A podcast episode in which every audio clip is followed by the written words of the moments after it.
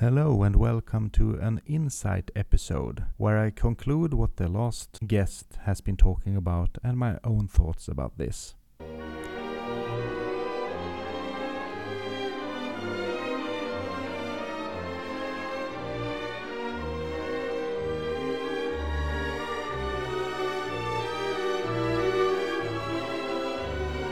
In episode 3, we met Hedvig Söderlund, who is a professor in psychology.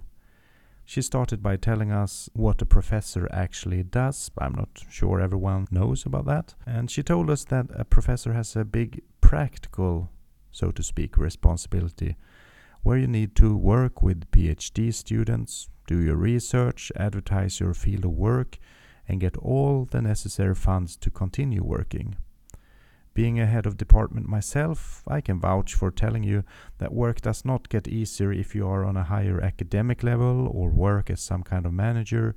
It's just different. So, stress and pain and everything in between affects all of us. But you, of course, knew that. Hedvig continued to tell us that the brain does not have any hidden doors to gain the rest of an unused brain, but we actually use the whole brain in some way all the time. Not only 10% that we sometimes can hear. But we can learn how to use it more efficiently, and everyone can learn that. In the book Burned Out My Life as a Female Brain Scientist, Hedvig touched on several subjects. Some regarding being a female, the meeting between people can be different according to gender, and getting appreciated can also be different. Some subjects were not gender specific, but related to humans overall. Men can get burned out, and we all need to take care of our brain. One way of doing this is to monitor our activities, so you do not do too much. You can check your own time, what happens during your day to day life. If you feel it's not working out at your workplace because of your relationship with your boss, make sure to tell him or her that. And if there seems to be no way out, you might have to start thinking about quitting, just like Hedvig did. If you are an employer and someone says they can't cope, listen and do something about it. These people are usually the ones never wanting sick leave, so when they warn it's serious, it is serious. And if they quit, you will need to put resources on finding someone new and that will cost a lot of effort. So you will have a long term gain by helping him or her right now.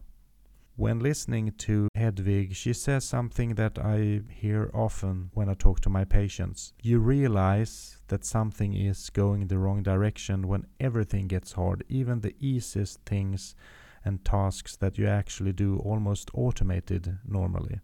You get drained from energy, your mood is affected, and as in Hedvig's case, one very unspecific thing turned it all over.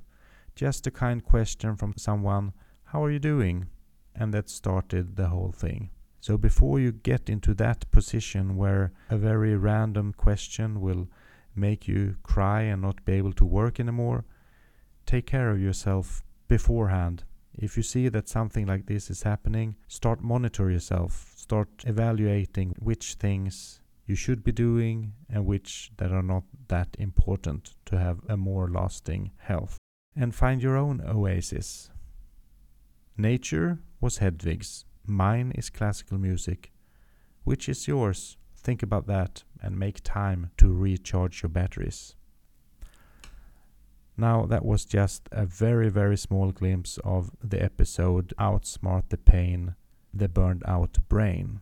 If you want to listen to the whole episode, make sure to jump right in and listen to number three. Now, take care out there, and I hope to hear you soon.